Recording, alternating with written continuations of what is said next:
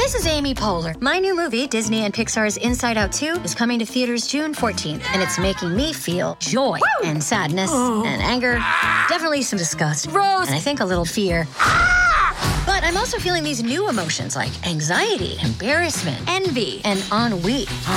It's what you call the boredom. Okay, that one was weird. It's gonna be the feel-everything movie of the summer. Disney and Pixar's Inside Out 2. Rated PG. Parental guidance suggested. Only in theaters June 14. Get tickets now.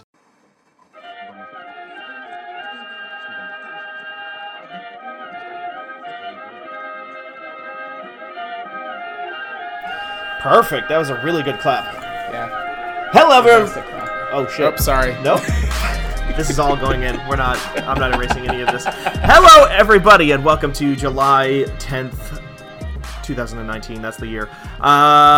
This is another episode of Fan with the Fanboy Podcast. It's me, Stephen Strom, your managing editor. I am joined today by Nikki Grayson. Hello, Nikki. Hello. I am not joined by Merritt, who was here for about 20 seconds or about 3 hours trying to fix their internet, but their internet is so terrible that their up speeds are perfectly fine, so they sound great to us, but they couldn't hear a damn thing that we said, yep. Which is very funny. It's bad. The internet is bad. Yeah, we should get rid of it. Throw it out. Start over. Internet 2. Yeah, you're the social media specialist. I didn't actually say your title, so I'm going to apologize about that. Sorry, Nikki. That's okay. Okay. I mean, honestly, at this point, I don't know what my title is, so it's one of those. It's a good start. That's a good thing to have. Yeah, so this will probably be another, it's kind of a bummer because I like to have those 3-person podcasts. I think we're best on our game, but it is nice to have you back after your bad laryngitis by the sound of it. It was rough. How is that? It was fine now. In practice, extremely bad. I think in Slack I described it as my voice sounding like a person with acrylic nails using a chalkboard as a cat scratching post. Fun. Yeah, so it sounds like HD Rumble in a Switch, basically. It's like exactly. It was exactly like that. Yeah. Which, perfect segue. Let's get right into the news. Switch Lite coming in hot. Breaking news of 4 hours ago. They announced this a while ago. We're recording this at 1 p.m. Central. So whatever. People already know this. You definitely know it by the time you're hearing this podcast, I'm sure, if you follow video games at all. But yeah, they're putting out a Switch Lite. It's baby Switch. Yeah, baby Switch. With cool colors because, everybody who ever buys hardware, especially Nintendo hardware first, always gets fucked on colors. It's always just here's a bunch of gray garbage, you dumbass. Why would you spend all this money? Why you spent more money for a worse looking thing, you fucking complete chump. Congratulations. It's the worst. I remember the only time I've ever felt good with a first pass Nintendo product was when I bought my Nitro Blue Nintendo DS, the original one. That was the only time I was like, this was a good decision I made, to beg my mom for this. Ooh, yeah, that looks all right. I think it was called Nitro Blue. Original Nintendo. So when I look at Nitro Blue, I'm not getting any really good. Dang! Oh, it's called Electric Blue. Electric Blue. Let's take a look at that. Let's. Blue like electricity. Yeah, lightning, like lightning powers. Okay, that's pretty good. Still pretty good color. I like this. Yeah, a good color. I'm looking at that DS again. Jesus Christ. Yeah. What a machine. I just need everyone at home. If you're driving, stop your car, pull over, get your phone. Yeah. And just type in the words Nintendo DS into wikipedia.com and just look at the ratio of computer body to screen. Jesus. It's like a PDA that had a stylus attached that you could play Mario on. It's awful. It's so terrible. It is so very clearly you can look at Nintendo's hardware and track the thought process, right? All the way from the original Game Boy to where we're at with the Switch. But there is something so naked about the Nintendo DS, which is someone had the idea, hey, what if we put another screen on this Game Boy Advance? We like the Game Boy Advance a lot, but what if Game Boy Advance but two of them? But two screens? That thing had 4 megabytes of RAM. Holy crap! That's that's unfeasible. That's oh my god, how could you even fit that much RAM into a device like that? It's crazy. I don't think you could even buy... I'm pretty sure this mouse that I'm holding in my hand right now has more RAM. That's actually probably Nintendo true. DS. Yeah. I never had a Nintendo DS at the time. The only DS I've ever had is a DS Lite, and I had a 3DS that I bought when they did that whole ambassador, like, oh my god, we're so sorry that this thing sucks so bad. Yeah, we fucked up, and we put, it was too many dollars. Yeah, it's too many dollars and had no games. We're sorry we did a bad one. So I bought one then, and then I much later bought a DS Lite so that I could play GBA games, because I had a regular ass GBA when it came out. The only game I owned was like a Dragon Ball Z game. And I was a PSP kid, was kind of, or our teen at the time or whatever. Marcus really pulled me in on that one. PSP hells yeah. PSP was great. Like PS Vita is great, which is apparently Nintendo realized too. Because what's that? Yeah. Do you mean the Nintendo Switch Lite? I do mean a Nintendo Switch Lite. I don't know what a Vita is. It's like a Nintendo Switch Lite, but like from 8 years ago, because that's exactly what Nintendo has done, is they've made another one of those. Does it have games? The thing about the Vita is the Vita had a lot of games. It was just a lot of games that, were names like Hakuki, like Memories of the Shinsengumi and stuff like that. It was a lot of visual novels. No. Hey, the Vita was a fantastic device. The Vita was amazing. I always wanted one, and then realized that, like, there was nothing on it that I wanted to play. Mm-hmm. So, like, it was one of those situations. The number of times when I got my PlayStation 4, the number of times where I was like, but what if I just got a Vita for, like, remote play? Because that seems like it makes sense. Yeah. And then I just never did. It was, I will say, I used to use the Vita for remote play to do crafting in Final Fantasy XIV, and I used to do, farm spin metal in Destiny from my bed. That was that's what I... Yeah. Wait, okay, hold on. We should just talk about what the Switch Lite is, because I feel like we haven't done that yet. You know children? Yeah. You know how they have small hands? Familiar with them. And break shit? Heard of them. So Nintendo made a Switch for them. Yeah. It's kind all of? Plastic. Yeah. Kind of. It's all plastic. You can't take the Joy-Con off. It's smaller. It's lighter. You can't plug it into a TV. No TV mode, which is kind of rad, or is kind of wild. I guess whatever. They made a 3DS that didn't have any 3D in it at one point, but what they at least called it a 2DS. Now they have a device called the Switch, where the entire point of being called the Switch is because it can switch between handheld and TV, and no, it doesn't do the thing that it is named after. It doesn't do it. It doesn't do it. That's very strange. The video trailer, it was amazing, because I watched it this morning with my partner, and we were like, yelling at the screen as we watched it, was like, can you plug it into the TV? What about, okay, wait, no, hold on, because it just kept doing this thing where it would pass near televisions, but then not actually show what was connected to the television. And there was specifically one shot where a teen is playing Mario Kart, or playing Splatoon in their living room, and then it pans up, and it's like, oh, that's a regular ass Switch. Yeah. And then it goes upstairs, and then there's a younger teen playing... not Pokemon? Splatoon, but handheld, and it's like, oh yeah, you can't plug this thing into a TV. Yeah, like, this seems so strange to me. This entire device, like, just seems so bizarre. It's like $100 cheaper. It's the battery life is, I think I was reading, is only like 30 minutes longer than the regular Switch, which does not have a great battery life. Yeah, like the Switch does not. You play some like Breath of the Wild, you get like a couple of hours out of that sucker. Like, that is not feasible. I guess, I don't know, maybe that doesn't matter a ton these days, when it's all just rechargeable and you can just plug it into a wall, and it's like it's rated as a 3 to 7 hour battery life, which is a ridiculous, like, that's a Comcast-esque will be at your house between 6 a.m. and 1 p.m. situation. Like, that means nothing. Yeah, that's totally meaningless. It's like, are you playing Picross S? Well, congratulations, you get 7 hours. Are you playing literally anything else? Well, it's 3. 3, yeah. And 3 is not enough time to do anything. No. But, yeah. Anyway, so it comes in 3 really great colors. I'm saying real quick, Nikki, I don't mean to interrupt, but could you just back up off the mic just a tiny bit? You're popping. Oh, yeah, sorry. Popping just a little bit. Am I good? I think you're you were leveling out a little bit, but I think you're good now. Okay.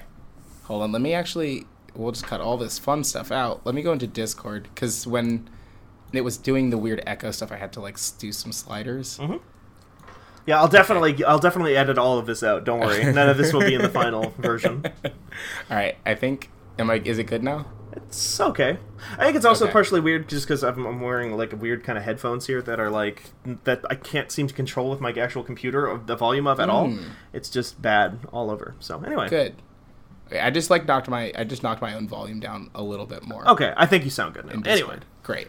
Yeah. So the Switch, it's for Pokemon and nothing else, and probably I don't know.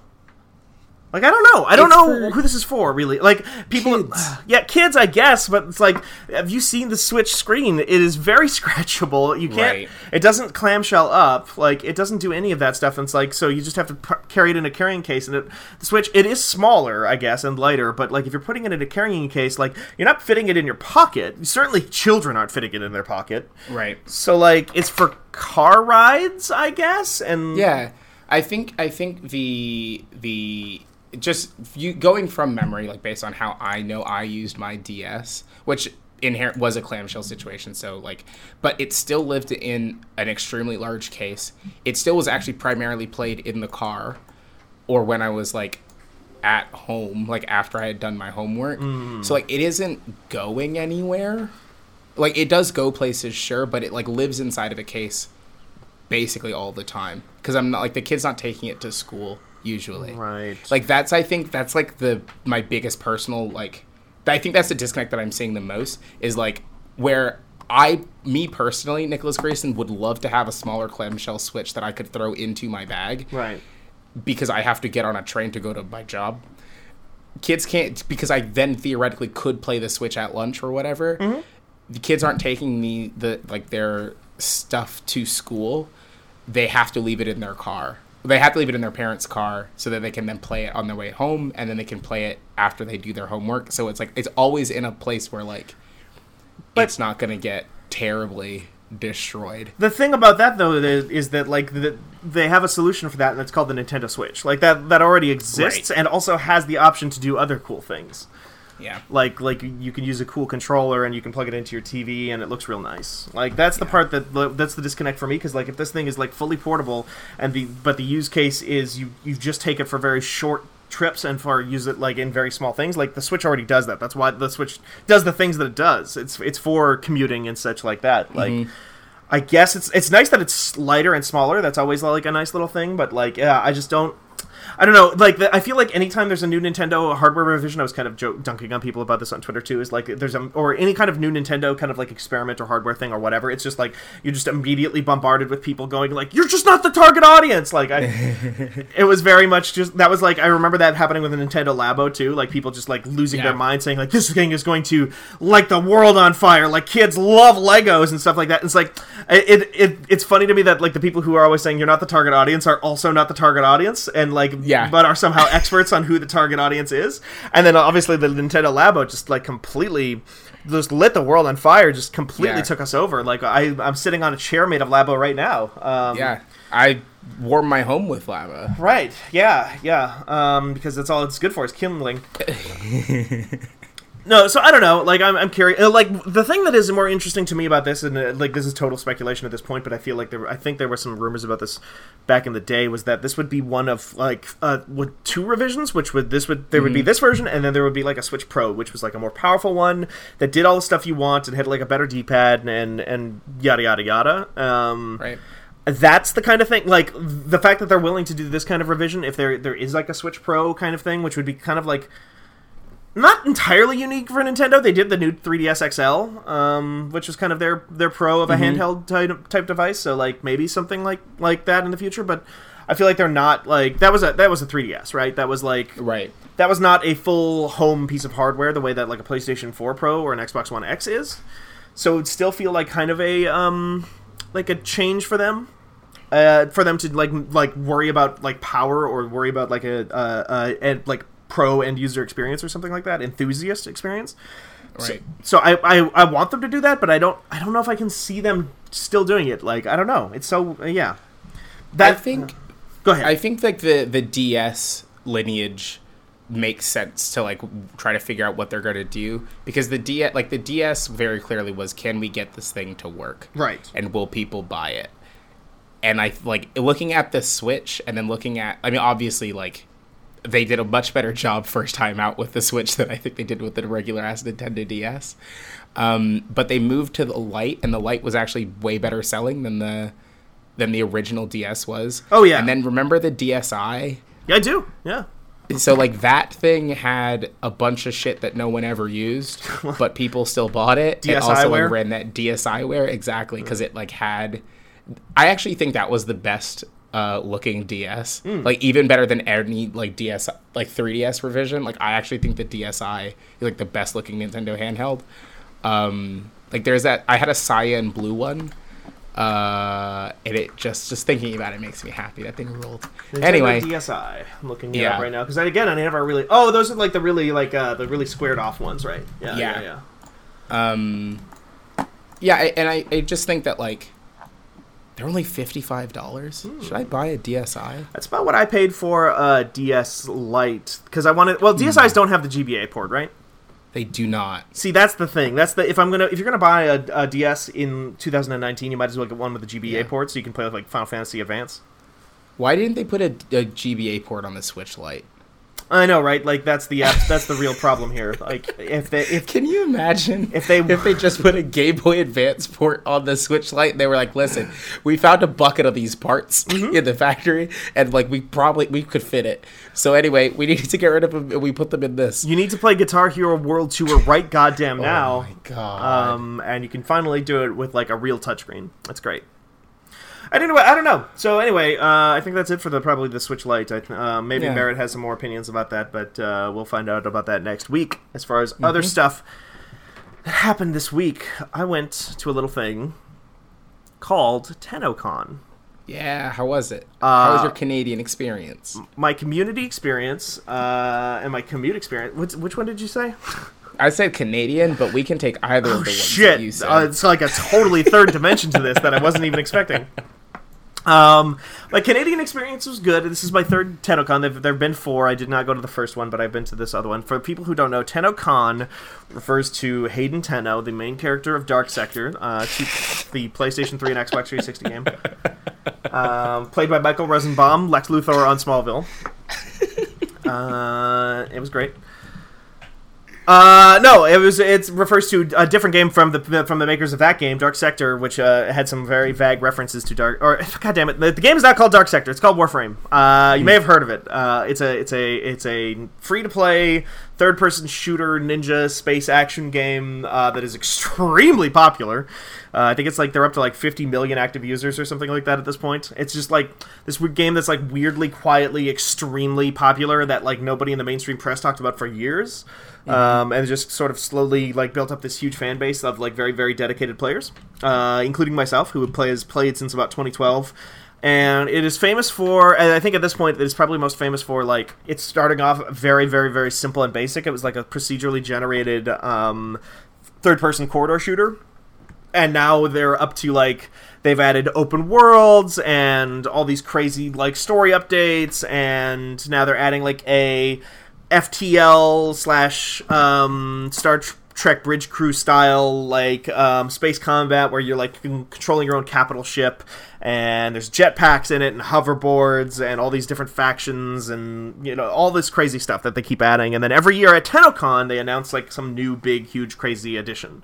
And, yeah, we got to see a little bit of that this year at TennoCon 2019. Nikki, have you ever played Warframe? I have. I'm trying to remember when. I think it was like, it must have been a year and a half ago. My friend and I had it installed on our Xboxes as like kind of a joke because it was around like this time a couple of years ago where no video games are out. Yeah. And we were like, oh, fuck, we need something, like literally anything to play. And we were like, we also don't want to spend money. Mm-hmm. So we downloaded Warframe, and I will say, like, the act of playing Warframe, you can do some just bonkers shit. Like, you can fly, basically, and do, like, sweet flips the whole time. Yeah. And I'm like, oh, hell yeah. And you've got, like, the one that I had a big stick. And, the best-feeling bow I've ever used in a video game. Hell yeah. The bows in Warframe are, like, second to none. They rule. Like, you can shoot, like, enemies with it, and then it will, like, depending on where you hit them in the body, the momentum from the arrow will continue through and like pull the thing that you've shot away and like pin it to a wall, and you're like, oh hell yeah, that rips. So there was that, but also like I had no fucking idea what I was doing or what I was supposed to be doing, because the last time I played, that game basically did not have any sort of onboarding. Right. And it like I felt like it had assumed that I had been playing for years, and I was like, I just hit things with sticks at this point. Like, and I actually don't know if I'm making any sort of progress. Mm-hmm. So that has been actually like a massive, massive problem with Warframe for years. It is something that even there, like, so the creative director, Steve Sinclair of Warframe, he was out there talking about this during the press demo that they showed us behind closed doors earlier the day of TennoCon. And talking about, one of the things that he talked about was that he was actually very surprised by how many of like the super hardcore veteran players are constantly telling him like, you need a better onboarding process for this game, because the game is designed in this very strange way where like it is free to play, but it is like all the updates and all the expansions are always free. All the only stuff that you can pay money for is you can pay for cosmetics, and you can pay like for what they call Prime Access, which is just like for 3 months. They go in waves, but for 3 months you can just buy like a really super like ripped ass Warframe and like a bunch of really good weapons called Prime versions, which you can also gain in game. You can just farm for them; it's fine. And they all start at level like 0, so it's not like they're just ultra powerful right out the gate, but it's like they have a very high ceiling on them. And those are the things you can spend money on in Warframe, basically. But all the content updates are free, and they've just been adding that, like, just piling stuff on all over the place. Like, I remember, like, at the time it being like, yeah, when that game first came out, it was basically corridor shooting. You would go onto these spaceships, and it was all procedurally generated spaceship interiors. And then, like, the first thing, it was wild, where they were, like, added, oh, you can go onto, like, Earth now, and it's, like, weird future, 10 million years in the future Earth. Or you can go on Venus now, and blah, blah, blah. And then they added, like, now you can go out into space in, like, a jetpack, and you can, like, fly around and shoot a bunch of other people in jetpacks and stuff like that. And, like, that being at the time, we're like, whoa! And it turned out to not actually be very good, because it was, like, super buggy. It was, like, super buggy and unwieldy, and they've done a ton to improve it in the years since. And then in 2017, it was, like, I think it was their, like, very big coming out moment, where they, like, said, like, hey, open world. Like, here's this whole open world zone called the Plains of Eidolon, and during the daytime you can go fishing, you can go mining, you can fight enemies at these bases, and then it's got a day-night cycle, and when it becomes night, this giant kaiju rises out of the water, and everybody can work together to tackle this giant Godzilla ghost creature bug monster thing. But all this time, they're adding all these different features and stuff, and they have their own little introductions to them and whatnot, but they don't really add, like, full new tutorials to the beginning of the game. Like, the one little bit of a tutorial they have, like, Vor's Prize, I think is what it's called, the one little thing that they have just kind of, like, shows you, this is what a gun is, this is how you craft, have at it. Like, they didn't explain, like, and next you want to probably get the jetpacks before you go to the open world, because having the jetpack is going to let you move around faster. And I didn't even know there was a jetpack. Oh yeah, like, yeah, the Arcwing. Yeah. There's like multiple versions of them, and they all different powers, and like, you know, like this is the one that you, and like there's nothing in the game to tell you this is the jetpack that you want, because it has the blink teleport, and that makes it super fast, and everybody uses it. And they're actually like changing that to like, as long as I'm on this esoteric stuff, they're actually adding that blink ability to all the different jetpacks, because it's so good that everybody just uses that one jetpack. Anyway, yeah. But anyway, one of the things, so they announced a ton of shit. Like in previous years, it was always very much like, hey, here's like one really huge thing, and then this year it was like, here's a lot of very small kind of quality of life improvements. And one of the things that they showed was this like CG cinematic intro directed by Dan Trachtenberg, the guy who directed 10 Cloverfield Lane, and who is directing the Uncharted movie. He's apparently a huge Warframe player. He's like 200 hours played in Warframe, and he's like mastery rank 17. Yeah. Which when he said that on stage at TennoCon, everybody was just like, huge Warframe player, only 200 hours, huh? Not a real gamer. Yeah, what do you do for a living? Make movies or whatever? Yeah, I don't know. Dumbass. Like, oh, you fake geek girl. I will say, what is my current hour count in Warframe? I should say, like, just for full disclosure. Anyway, one of the things he showed off was like this new intro cutscene to the game. And it was like, oh, that's cool. And then, like, behind closed doors, they were like, you know, they were telling us about this intro cutscene or whatever. So, yeah, we've got this new... I have 1,017 hours in Warframe on just the Steam version. Just FYI. Hey, that's a big number. Yeah. Anyway, so, like, yeah, they said, like, yeah, here's this cool thing. It's, like, got a bunch of, like, JoJo's Bizarre Adventure-style low-key spoilers for, like, huge, like, reveals in Warframe down the line. Because one of the big things about Warframe also is that, like, you play it for, like, 30 hours, and you're like, yeah, it's just, you kind of go around, you collect loot, you get better guns, you get better Warframes, you level up, and then, like, there's not really a story to it as such. There's, like, kind of a basic premise, which is that you're, like, an ancient warrior that's been, like, resurrected by this, like, woman, this mysterious woman called the Lotus, and then you get, like, 30 hours into the game, and then this story mode unlocks that, like, has this massive fucking twist that, like, reframes everything you know about that universe. It's, like, the quest is called The Second Dream, and it's, like...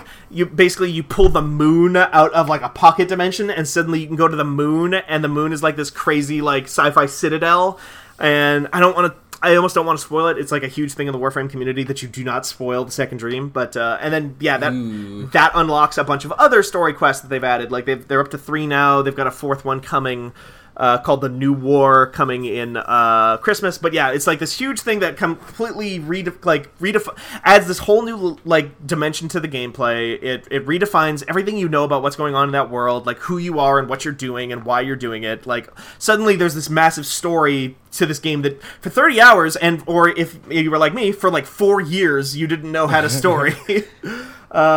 Yeah, but so this new CG intro, like, kind of low-key spoils a little bit of that, and like has a little bit of hints here and there as to, like, what's actually going on in this world of Warframe. And so they, like, showed us this thing, and I was like, oh, that's cool. Yeah, he's like, yeah, we wanted to, like, let new players kind of get, like, kind of a better idea of what's going on. And they kind of, like, left it there, and I, like, had to ask, like, him, like, I raised my hand in this big room full of press. I was like, so is this, like, teasing that you're, like, finally adding, like, a new player experience? That you're, like, doing better onboarding and tutorials and stuff? And they're like, oh, yeah. Oh, yeah, we forgot. Yeah, kind of. It was, like, kind of in that way. They're, like, one thing I love about Digital Extremes, the developers of this game, is that they are, like, very... they're a huge team, but, like, even for their size, they punch way above their weight class, and they just feel very small sometimes and feel very scrappy. And so some of their interviews definitely come off that way, where they'll just have, like, massive announcements that they just kind of forget to mention, and then, like, somebody on the team will be like, oh, you want to mention that thing? And it's like, well, yeah, I suppose. Like, why not? We were going to save that for, like, a week from now, but whatever. And they'll just say it. But yeah, so like so this new cutscene will be added to the game alongside a whole new set of, like, player onboarding and tutorials and stuff like that kind of, like, reintroduces you into the world. It's also going to, like, there's 3 starter Warframes are the name of, like, the character classes in the game. And they're going to be reworking one of those starter classes, Mag, and, like, they show off her new powers in this CG intro and stuff. And yeah, so that was one of the things they announced. They also show... Yeah. I love Warframe. Do I have to play Warframe now also? That's the thing, right? Like, it's impossible to do this. It's impossible to keep up with all of these fucking games. Like, I started playing Warframe again this, like, last night a little bit, and I was just like, oh, dope. I forgot. I love this game. And I was just like, boy, oh, they added Bad Juju back into Destiny, huh? Oh, right, I'm still playing Final Fantasy XIV. I haven't beaten the story in the new expansion yet, huh? Oh, they have Fire Emblem 3 Houses is coming out soon, huh? Mm-hmm. Oh, 3 Houses, 3 Kingdoms. Oh, I bought Total War 3 Kingdoms like a week ago at the Steam sale. I better play a little bit of that. Mario Maker 2? Oh, right. Like, there's just... It's impossible to keep up with every fucking game anymore. Yeah. Many games. Yeah. And I feel like Warframe was, like, kind of at the forefront of like, really establishing, like, laying down, like, a lot of, like, really good practices for live game stuff. And yeah, I don't know, like, but even so, boy, the nice thing, I guess, about this is that, like, none of the kind of the major stuff that is coming to Warframe. So that, just to round it out, they announced that they showed off more of their, like, space combat stuff, and they showed off there's going to be a 3rd open world that's going to have, like, this time travel element to it, and it's maybe they're adding, like, mounts, like these weird horse, like, alien horses. And stuff, and yeah, a bunch of cool stuff overall. There's the big thing that they wanted to show off was this thing called Squad Link, which is that, like, now all previous, like, in Warframe, it's all co-op. It's basically, there is PvP, but nobody plays it. And it's not really, like, updated or anything like that, because they just know it's not the focus of the game. But it's mostly played as, like, a four-player co-op experience that you kind of, like, go back and forth between different kinds of missions. There's, like, dozens of different mission types and activities and whatnot, on top of the open-world stuff. There's 2 open worlds in the game now. And... yeah, it's, it's almost always just 4 players working together, and now this whole thing called Squad Link is they're going to have, like, asymmetrical real-time multiplayer between different players, where it's, like, somebody will be off, the demo that they showed was like, yeah, somebody will be off, your team will be off, like, boarding these enemy ships and jetpacking around. They showed off this, like, catapult weapon on the ship where it's, like, you can load yourself into a cannon and then shoot yourself at an enemy capital ship, and then you'll just, smash inside of it and take it over. And while this is happening, like, the enemy is, like, shielding itself with, like, a shield disruptor or an energy disruptor or something they call it. And then, like, you put out, like, a call for help, and then somebody who is playing out in the open world, they showed, like, somebody just fishing, gets a call for help, and it's like, hey, if you look at that base over to, the, like, 5 miles to the north, it's shooting a big green energy beam. That energy beam is what's, like, powering up this other squad halfway across the game world, or like, in a different system, in a completely different session. If you go blow that up, you're going to help them, and you'll get a bunch of rewards for it and stuff like that. That's cool. It's really neat. It's I don't know if you remember Dust 514. Dust. Do you know EVE Online? 514. I do. Is that the free one that was on the PlayStation? I remember this video game. Yeah, where it was, the whole idea was, like, you would be, like, it was a first-person shooter where you would, like, fight on the ground, and whoever controlled the ground controlled the planet, and then the people in space playing EVE Online would get all the resources from that planet. Right. It seems a lot like that, but more co-op centric, and I think that was definitely the big new thing that they showed off this year, as opposed to just, like, hey, here's some updates on that really big expansions that we've got coming. Yeah. Anyway, that was TennoCon 2019. I'm just super excited. I love Warframe. I have no idea how I'm going to fit it into my schedule, but none of that stuff is coming out anytime soon. But there was a bunch of other stuff that came out recently. Nikki, what have you been playing? What have I been playing? I've been playing a little bit of Apex. We did a stream of that yesterday. Hell yeah. Season 2. Season 2. Yeah, Season 2 has dropped. Watson is out. I can't really figure out. I still don't, like, get her. Like, I don't understand what her kit is good for. And, like, thinking about it yesterday, we, like, stumbled upon a bunch of new, like, there are a lot more buildings now. Mm-hmm. Like, there are actually, like, enclosed spaces, which that game has historically not been about that. I've played upwards of maybe 60 hours of that game, probably more, but, like, that game, the number of times that I've ended a game in Apex Legends inside or in a confined space, I could probably count on my hands, right. And the rest of the games have ended out in the open, and I just can't really see the usefulness or, like, the use cases for putting down Watson's, like, electric fence that basically can be tripped and will notify you that it's been tripped. If you are then, like, if I could just look at it and be like, well, I'm just gonna go around it because there's a 400-foot wide field to the right of this 15-foot long fence. So, like, I can't really figure that out. I haven't really seen her that much. Like, a lot of people bought Octane when Octane launched and got Caustic when Caustic launched, but, like, the use, at least anecdotally, the number of people that I've seen using Watson has not actually been that high, which is, like, she's so cool. Like, conceptually, it's very cool. I just, like, haven't really figured out like, where she fits in the meta. I love her design, too. She's just, like, a cool-looking character. Yeah. I agree with you, though. Like, I feel like there is this kind of, like... It almost makes me wonder because they knew that, like, in the meta, the characters that you had in the meta were Lifeline and Bangalore were, like, top tier. Mm-hmm. And those characters are, like, all about, like, being out in the open, like, to call down your supply drop and to use those, like, massive bombardments.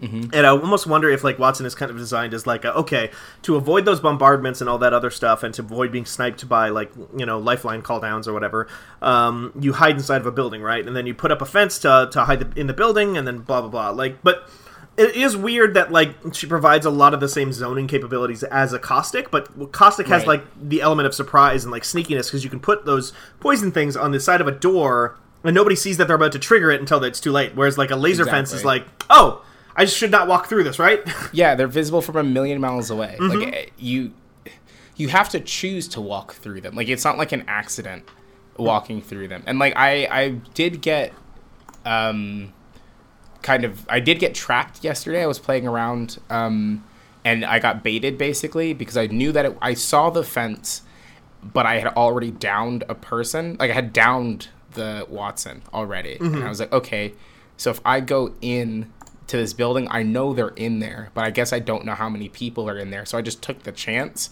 and I ran into the fence, but it gave them the directional information that they needed to tell me what door that I was coming in through. Right. And then I got lit up by the other two that were inside. But, like, yeah, those situations seem so rare. Yeah. And it's weird too, because it seems like it shuts off if your allies try to go through it. Yeah. That's the other thing, is, like, a lot of her... I used her exactly once yesterday, and it just seems like there are so many weird rules and variables around using her. It's like...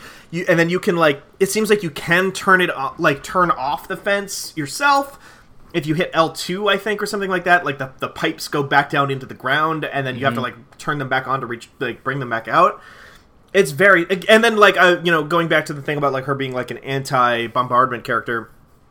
we didn't mention her ult. Her ult is literally like just a big bubble shield that blocks bombardment type stuff, or grenades and arc stars and all that sort of stuff too. Like, she definitely seems like she is like them trying to, like, she feels less like a character that is designed to be played as a character, and, like, more like a character that is designed as a counter to other people playing the most popular heroes in the game. Yeah, she. It is one of the situations I also think, like, her ability set is the least visible.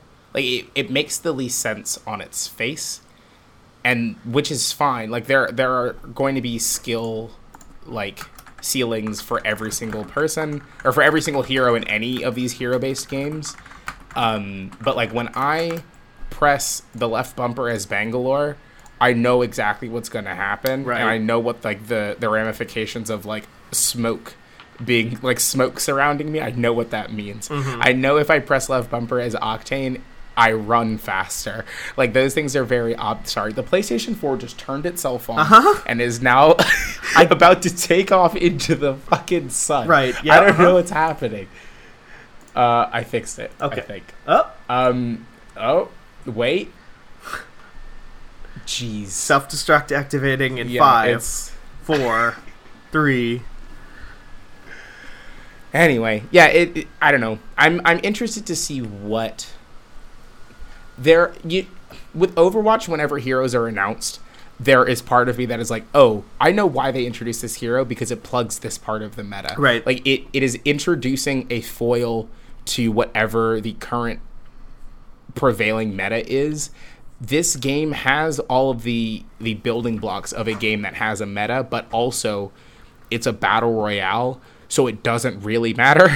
Sure. Like, it matters insofar as these characters have abilities, but also you're not working towards an objective other than staying alive.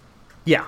You know, so, like, that puzzle piece, that the way those puzzle pieces interact is radically different. And it's funny you say puzzle pieces, because that is one of the things is I feel like a lot of with the exception of, or before Watson, I think now we're seeing a little bit more of that, but, most of them do not feel like they are designed to interact really at all. They It feels very much like, because it is a game that is meant to be, like, played with 3 players, but, like, also you can't always guarantee that you're going to be, like, with a group of non-total strangers. It feels like every kit in that game is designed to be like, okay, there are probably ways to use these abilities, like, with each other, but, like, really they operate independently of one another. Like, Octane's sprint does not really, like, play into, like, Wraith's other thing, like, or her ability to, like, shift dimensions or whatever, or, right. or whatever. Like, there are ways, because like with anything, that once it reaches, like, goes into the wild, like, once, like, players actually get their hands on it, people are going to figure stuff out. But it doesn't feel from the ground up designed the way that like a Pharah rocket and a Zarya black hole thing together, you know, like, exactly, like, oh, bring everybody together and then boop them off of a cliff and kill them that way or whatever. Like, mm-hmm. it's not a game like that. And Watson does feel a little bit strange in the meta right now, just because she does feel like the first time that they're trying to do that, but they haven't added any characters that actually do anything around her that, right. with it yet. There's no character that has, like, it's not like Pathfinder can shoot his grappling hook and pull somebody into your electric fence, right? Mm-hmm. And I think the game is maybe, like, building towards something like that. Like, Apex Legends, I think they're definitely in it for the long haul. It feels like, anyway, because it was just such a massive success, it almost feels like it's impossible not to be. That they can't, like, you know, don't plan to continue doing this, but I think it is also just the, like, nature of the beast of, like, how live games have gone, where we're so trained to expect everything to be out right fucking now and, like, super, super fast, and so, like, the fact that they're maybe building towards something feels strange, because, like, if this was Fortnite, they would have built to it already, and then patched it, and then thrown it out, and then built something new instead of it. And I think that's, like, a healthier design philosophy. I think it's, like, a healthier business philosophy. Yeah. But also, yeah, just, like, my stupid lizard brain isn't, like, ready to be, like... I'm thinking, like, well, how come the game don't work the way I want yet? like, how come I can't understand this yet? A 6v6, v6, up to 60 people mm-hmm. would, I think, I would recontextualize this whole conversation. Sure, yeah. Because you shrink the map a little bit or whatever, but, like, that would require you to consider team composition. Yeah. And I guess what I'm saying is I should play more Overwatch, I think, is what my brain is actually telling me to do. What if you just played Overwatch? Here's the thing. Yeah, don't worry about Overwatch. Overwatch 2. Just wait for Overwatch 2. It's Overwatch 2. It's coming. Oh, sounds like it, apparently. Yeah. Remember Overwatch? I do remember Overwatch. I watched some Overwatch League. That game is so boring to watch now. It's a real shame. I feel like it was always boring to watch, personally. Yeah. I never personally loved watching Overwatch. It's like... It's a shame. It's such a shame. Like, that game has kind of faltered because it is trying to cater to Overwatch League. Yeah. Like, the actual excitement that I know that game can produce... is basically all gone because they're afraid of upsetting the balance. Yeah. Well, and I think that shows in just the kinds of things that they add to that game. It's like, right. Here's a new character. Here's another new character. Mm-hmm. Here's a third new character. Here are some skins for those characters. It's like, and here's another map. Like, it's very... Like, there's nothing... I don't think there's ever been anything... Like, you think about, like, again, like, just compare it to something like Warframe, where it's just like... I don't know, this game was like... It was like a horde mode or whatever at first, and now here's a mission where you are, like... building big extractors that, like, suck resources out of the earth, and then you have to defend them on various parts of this map. Or, like, here's a mission where you, like, have to fight a giant kaiju or whatever. Overwatch doesn't, like, do that stuff because it is so high on the supply of, like, no, this is a competitive game. We think about mm-hmm. Overwatch the same way we thought about competitive StarCraft. And it's just like, I'm not, like, I was... And that went really well for us. And that went really well for everybody, really. And I think, in general, like, esports as a concept has really, really faltered in the last, like, 6 months to a year. Like, esports, like, has kind of fallen by the wayside. Like, I think, like, a large part of it, like, a lot of the stuff that felt very scummy and scammy, you know, 2 years ago, people kind of realized, like, a lot of that stuff came to the light and said, like, yeah, that stuff felt, like, shady because it turns out it was shady. Was. Yeah. Yeah, it's good that Activision isn't leaning into another league with another big video game. That's, like, pretty solid. Oh, wait, hold on. I'm receiving news and information that they're starting a Call of Duty league in the same vein as Overwatch League, so it's... I'm just going to do this one again. Well, it's fine. It's another, you know, super healthy brand at the top of its game. Mm-hmm. You know, Call of Duty has never been bigger. People have never been more into it.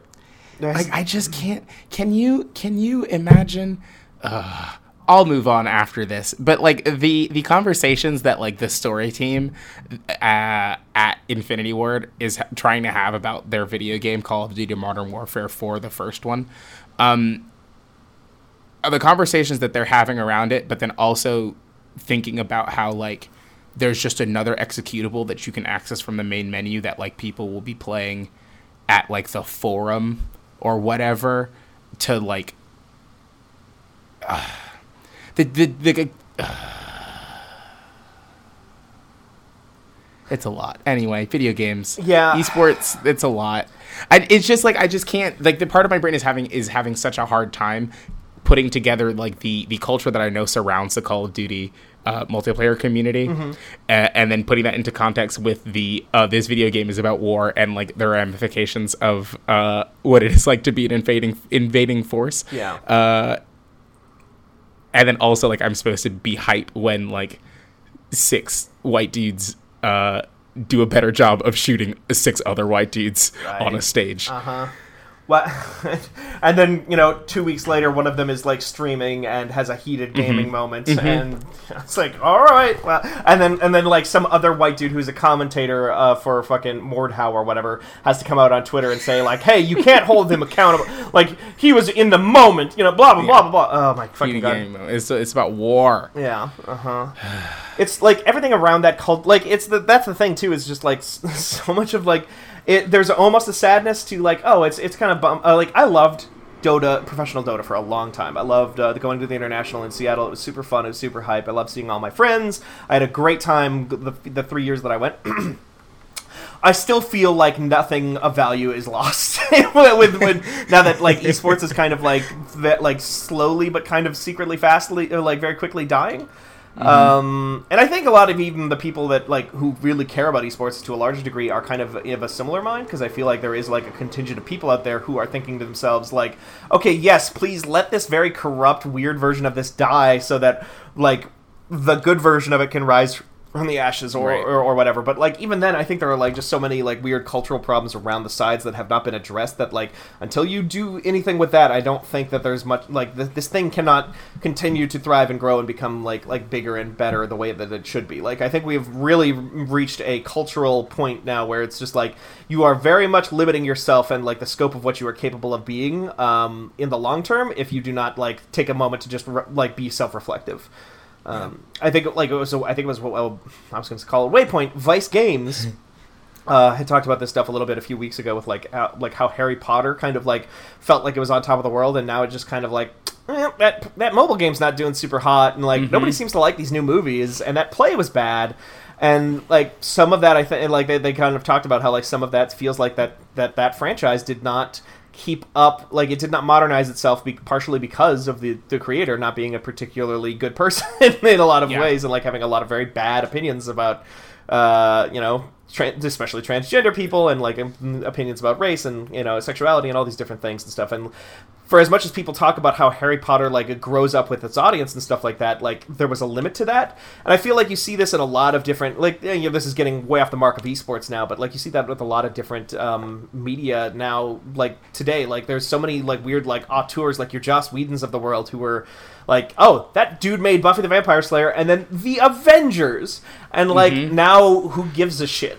Because, like... Yeah. Like, he just does not, like, he did not update his politics or his opinions and, you know, like, his viewpoints on things like that to go with this world. And, like, if your thing, if your cultural event, your cannot, you know, keep itself ahead of the curve that way, like, culturally, like, it's just doomed to fail in the long run. And I just don't think we've necessarily... I think the closest we've probably seen to something like doing this successfully is Star Wars, I feel like, has done a little bit of this. Right. But then, like, it is so clearly, like, walking it back. Like, the thing... I saw Spider-Man Far From Home yesterday. I don't know if you've seen it yet. I have not, no. Or if you have any interest in seeing it. Oh, but, like, I certainly do. It is so interesting, like you mentioned, Joss Whedon... like, being a crucial part in the fact that the MCU is the MCU, like, and the fact that this whole fucking thing exists, like, a crucial part in, like, pop culture in the 21st century, really. Yeah.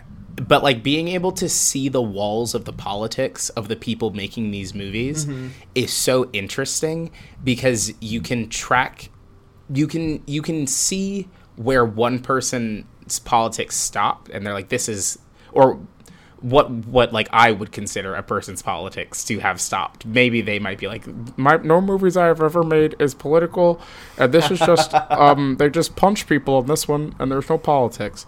But like seeing where like Joss Whedon's version of what the event, like what the word, like what the idea of the Avengers is, mm-hmm. And what that represents and what that is supposed to do. And in the least, in like not a spoiler, there's like a lot of conversation in this movie about like the very specific phrase Avengers level threat, mm-hmm. which like is a very loaded phrase because what literally needs to happen to like drag out all of these people who have been self-ordained really yep. to like save the world. Who needs to be involved? Like who needs to actually be affected by this thing? And like a very specific choice about location is made in this movie. For the like the last major conflict in the movie, a very specific choice is made about location. Because in Mysteria's eyes, it needs to be in this specific location for it to be considered an Avengers-level threat. Okay. But, like, all of that stuff is set up by the ideas that we were having 10 years ago, that people were having 10 years ago. And it's like, we've actually only moved, like, 5 feet from that, even though the people watching and the people consuming this stuff have moved football fields away. Right, yeah. Yeah. Yeah. I have not seen the movie, but I can exactly see what you mean. Like it is very much yeah. a situation where it's just like yes, yeah, people only care about. There are large swaths of people in the world that like who only care about like who would conceptually care about a thing if it was happening next door, but do not give a shit mm-hmm. about it if it's as long as it's happening in the news and like they can yeah. compartmentalize it in that way and stuff and like having yeah like. I think we're well past that at this point. Like, I think you can yeah. look at like we literally have children in cages like right now, and yeah. you know like literally, mm-hmm. and like concentration camps in the U.S. right now, mm-hmm. and it's buck wild. Granted, whatever, like that movie has been in development for like 2 years or whatever at this point. Sure, yeah. sure. Granted, things were bad well before then, but like also everything that is coming out now. Like Watch Dogs Legion is another. If we want to bring it back to video games, kind of comparisons. That's a game with people in cages in it. You know, like mm-hmm. And that game was in development long before like that very specific imagery started becoming like in yeah. the news the way that it is now. But it was also a thing that was always going to be a possibility and a thing that had happened in the past that we had not learned from because, you know, that's just how the world works. It feels, yeah, I don't know.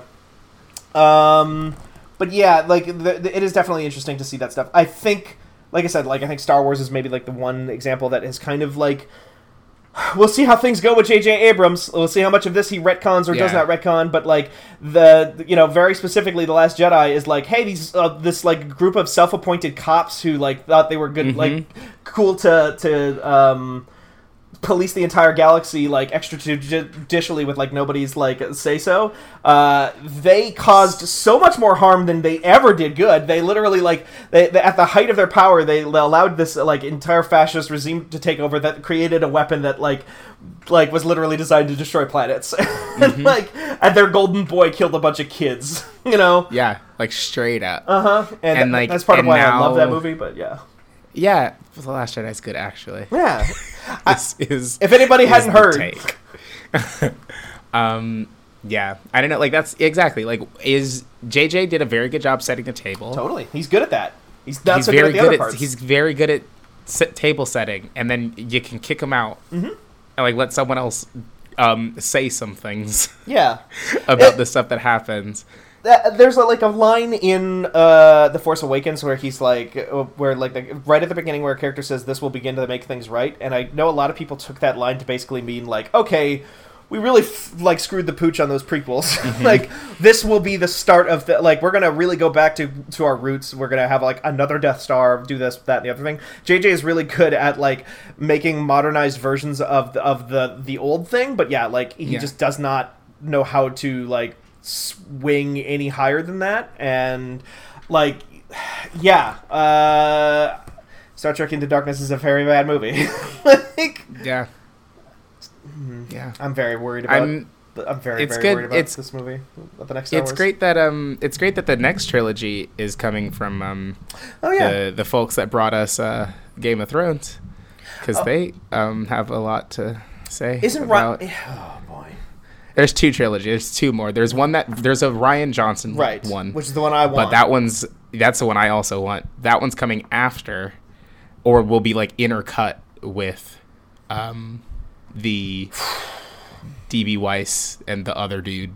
Yeah, but here's the other thing. Those guys are gonna get fired like 6 months before the movie's gonna come out, and then they're gonna put like fucking, I don't know, who's like a director. J.J. Abrams. J.J. Abrams will come in and he will do this. He will do the next one. I'm gonna say like Brad Bird. I'm trying to think of like who's like the most like boring ass white person that they could bring up. They've already done Ron Howard, so they can't do him again. Can you imagine a Brad Bird-led Star Wars movie? Oh yeah, how little character that film would have, and it would just be the entire thing would just be like act like taking The Last Jedi and be like, no, actually, some people are just born genetically superior and should just be Luke pulls out the sacred Jedi text and it's just Atlas Shrugs. It's like it's fine, it's right here. Yeah. It's right here. Oh, my fucking God. Anyway, I don't know that we have a lot more to talk about. We're kind of off the rails here. It's probably the end of this podcast. U.S. women won the World Cup. Oh, yeah, they did. That was cool. It fucking ruled. Yeah. That's good stuff. Good. Reactivated my voice in a bar in New York watching that game. Oh, reactivated? You were, like, shouting? Yeah. Nice. It was, you know when you do a yell and it's, like, you feel it? You feel your body saying, no, stop. Like, I yelled when Megan put that penalty kick in, and then, like, I felt it in my ears. Like, I felt the yell in my ears. And I was like, oh, I've ruined my whole head zone.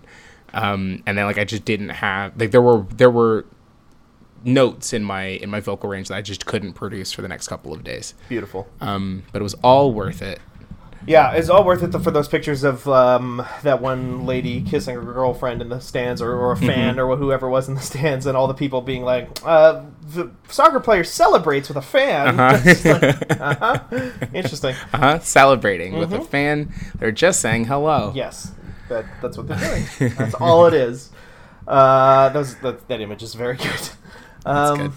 Anyway, thanks everybody for listening in on another episode of Fan with the Fanboy Podcast. This has been July 10th. I don't remember the numbers of the episodes, so I just say the date now. We do have some listener mail. We had some last week as well, but I was waiting for us all three to be together, so I didn't say it last week. And then, of course, Merritt's not in this week, so we'll hold that off again until next week. But just as a reminder for folks, it is a podcast@fanbite.com is our listener email address. So you can email us any questions, comments, concerns, tips, cool tricks, memes. Don't memes. Just hold on. You don't need to send us memes. Don't do that. But you can send. If you have any cool questions or anything like that. Well, hopefully next week Merritt will be back on, and Nikki's voice will hold out, and something horrible won't happen to me, because like I feel like last week it was you, this week it was Merritt, so I'm just like it's your turn. Yeah, it's my turn. I'm just gonna fucking wash up dead in a lake here next week, so that'll be a problem. But.